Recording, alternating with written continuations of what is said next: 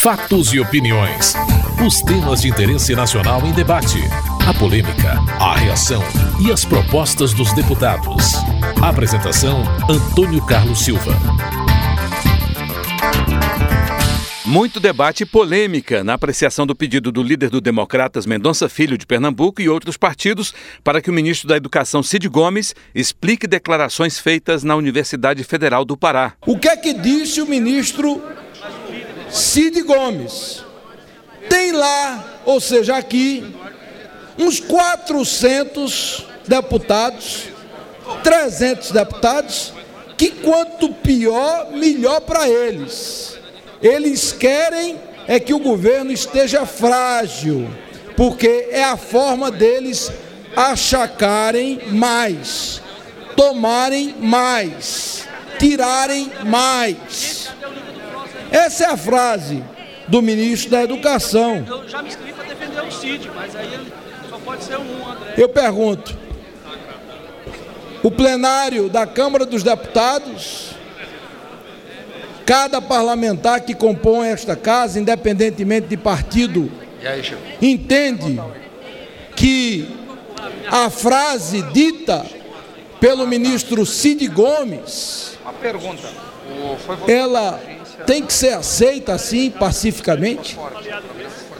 Eu acho que é obrigação do ministro, via plenário, deputado Silvio Costa, e apontar quem são os achacadores. Quem são aqueles que achacam o governo? Achacar é crime. Se porventura o ministro tem conhecimento de que algum parlamentar achacou, cometeu crime ele tem a obrigação de representar o parlamentar junto à Procuradoria-Geral da República, do contrário, ele está prevaricando. Silvio Costa, do PSC de Pernambuco, interpreta a declaração do ministro de outra forma. Vossa Excelência bate todo dia. Quando a gente começa a fazer uma crítica politicamente correta, Vossa Excelência fica nervoso. Abra agora o dicionário aí. Eu vou ser mais duro. Abra o dicionário que um dos sinônimos da palavra achacar é desagradar. Vossa Excelência foi para a tribuna pegando os piores sinônimos. O ministro Cid Gomes é um democrata, jamais ele queria e ele seria burro para desagradar a Câmara Federal.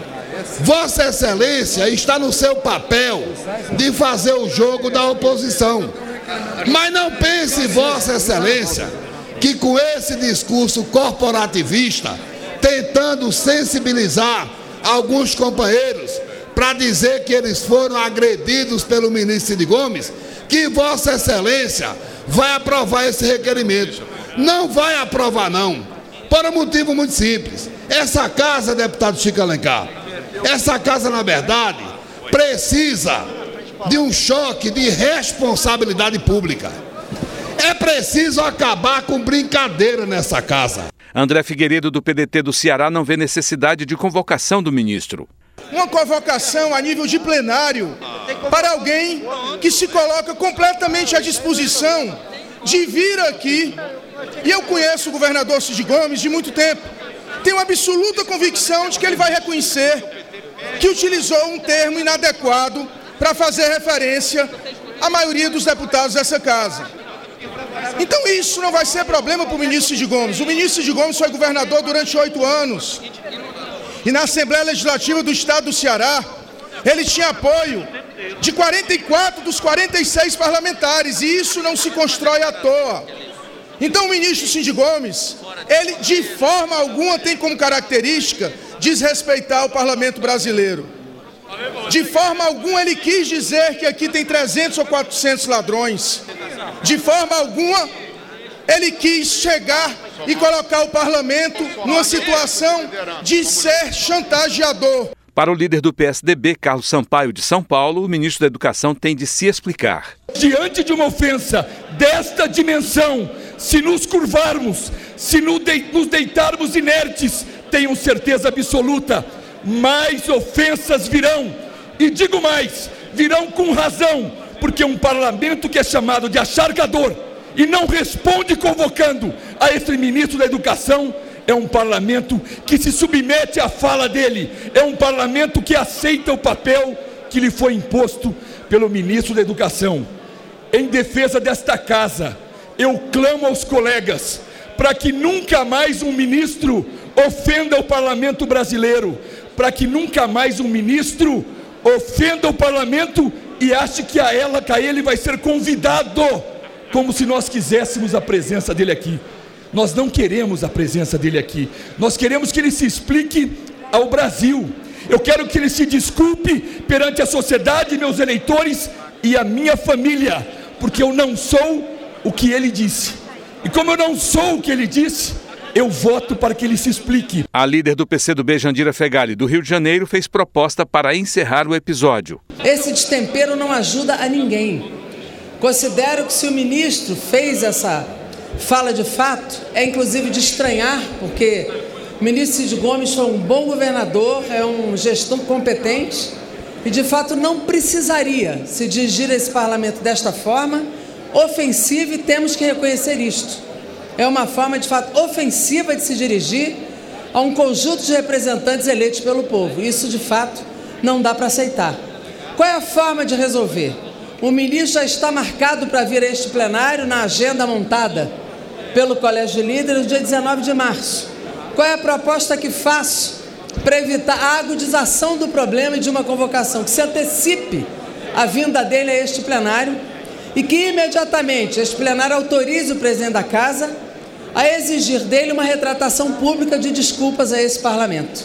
Acho que essa é a forma da gente ter a retratação pública dessa fala, antecipa a agenda dele na comissão, na, na vinda ao plenário na nossa agenda, que já está cedido por ele no dia 19, antecipamos para a próxima semana e botamos uma pedra nesse processo. O líder do PMDB, Leonardo Pisciani, do Rio de Janeiro, defende a convocação do ministro Cid Gomes. Não pode qualquer ministro de Estado, seja ele quem for, com a história que tenha ou de qual partido for, imputar adjetivos, acusações ou qualquer outro tipo de afirmação nesse sentido em relação a esta casa, em relação à representação do povo brasileiro.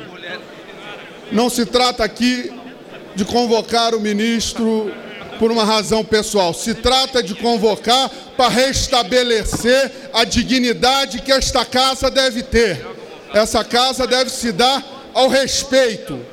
Não deve admitir esse tipo de tratamento, seja ele dado por quem quer que seja, como também nenhum membro desta casa pode tratar um ministro de Estado ou qualquer cidadão de forma agressiva, descortês, de forma que não preserve as regras de civilidade que a convivência democrática exige. O líder do PT, Ciba Machado, afirma que a presença do ministro na Câmara para esclarecer as declarações é inevitável. Eu não posso acreditar que tem uma convicção nas palavras do nosso ministro, porque antes, mesmo antes do Colégio de Líderes ter decidido que convidaria todos os ministros da presidenta Dilma a comparecer a este plenário para falar dos assuntos inerentes de suas pastas, o ministro da Educação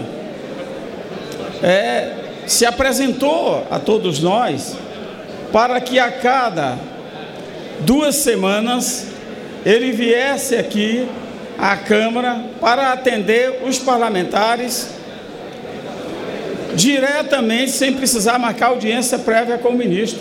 É claro que a presença do ministro aqui é inevitável, que a gente possa tirar essa dúvida limpa aqui na presença de todos. Mas o pedido que foi feito, eu consultei alguns dos líderes que estiveram aqui falando, seria de que o ministro pudesse vir aqui por um convite. O, a, o requerimento apresentado, acho que foi pelo líder do DEM, de convocação, é uma resposta, digamos assim, no calor de uma emoção, da forma que chegou até nós essas palavras e da forma que elas têm que ser imediatamente respondidas. Então, esse é o pedido que eu também quero aqui insistir, que nós possamos transformar é, a convocatória em convite ao ministro da Educação. O líder do PPS, Rubens Bueno, do Paraná, quer que o ministro aponte quem são os achacadores. Mais do que nunca, esta casa tem que votar esse requerimento. É de se perguntar quem são os 400 achacadores. O ministro tem que vir aqui, convocados por esta casa, para dizer quem são os achacadores. E é isso, deputado André Figueiredo. É a sua honra, é a minha e de 513. Não vou admitir que nenhum ministro da educação ou de qualquer pasta venha com um pronunciamento desse e não venha aqui no plenário esclarecer quem são os achacadores. Aqui vem na parte do discurso que ele disse, pode gravar. Ele disse lá na Universidade de Belém, no Pará, pode gravar, está gravado. E lá ele disse mais: é, querem achacar para fazer do orçamento impositivo esse mundo de achaque de quanto pior, melhor. Ora, senhor presidente, se a emenda impositiva é exatamente para acabar com o balcão de negócio, com o toma lá da cá, o ministro tem que vir aqui explicar quem é o achacador, quem é que está achacando, em nome de quem. A convocação foi aprovada e a data da vinda do ministro pode ocorrer na próxima quarta-feira. Você está ouvindo Fatos e Opiniões. Mesmo com acordo para aprovação do projeto do Senado, que inclui o homicídio de mulheres no rol dos crimes hediondos, com aumento das penalidades, o tema foi motivo de debates.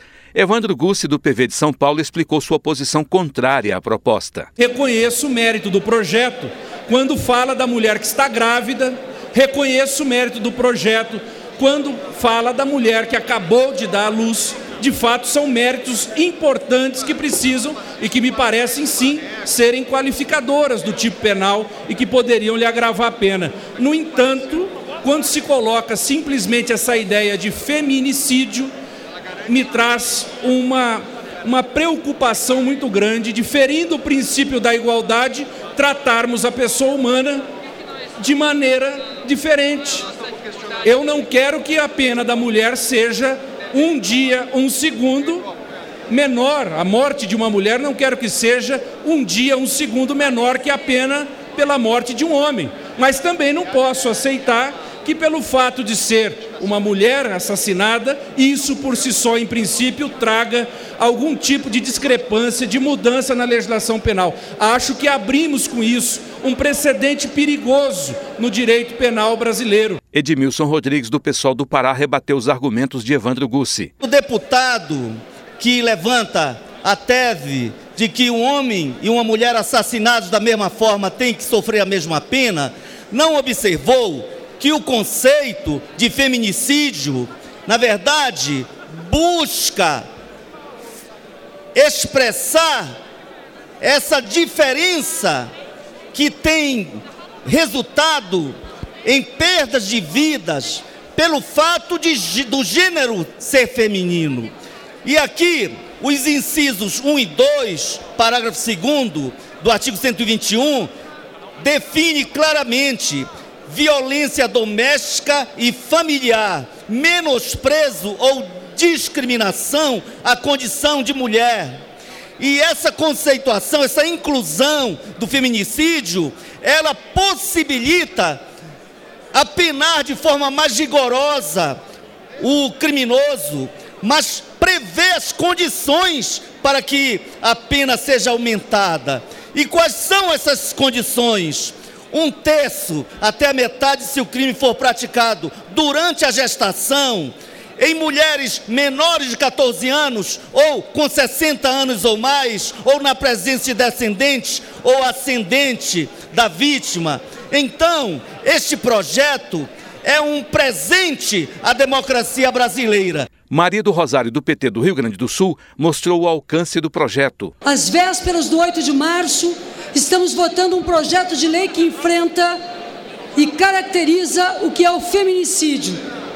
A morte de mulheres em decorrência da violência, das agressões, dos maus tratos, porque estas mulheres, mães, avós, irmãs, esposas, companheiras, mortas pela agressão mais vil daqueles que tantas vezes ousaram dedicar a eles as suas vidas.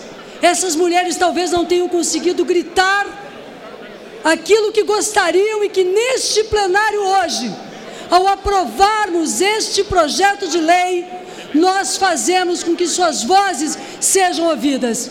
No mundo, senhores deputados e deputadas, o Brasil ocupa a sétima posição em números, no número de homicídios contra mulheres em decorrência da violência doméstica. A Lei Maria da Penha tem um grande significado, mas nós estamos tomando aqui um agravante, caros deputados e deputadas, para os crimes contra a mulher, o homicídio contra a mulher quando ocorre na frente dos seus filhos, o homicídio contra a mulher quando ela recentemente deu à luz, o homicídio que destrói, que ceifa a vida da que se encontra em condição de gestante, o homicídio daquela que está diante dos seus pais, dos seus genitores. O presidente foi aprovado sem modificações e vai à sanção da presidenta da República. Você está ouvindo Fatos e Opiniões. Divergências marcaram a votação da proposta do Senado que muda a Constituição para aumentar de 70 para 75 anos a idade máxima para a aposentadoria compulsória de ministros do Supremo Tribunal Federal, do Tribunal de Contas da União e demais tribunais superiores. Carlos Aratini, do PT de São Paulo, é contra a mudança. Nós queremos que haja uma decisão equânime, certo? A todos. Portanto, não é possível aprovar uma prorrogação que beneficie aos atuais juízes dos tribunais superiores. Nós precisamos estabelecer uma regra.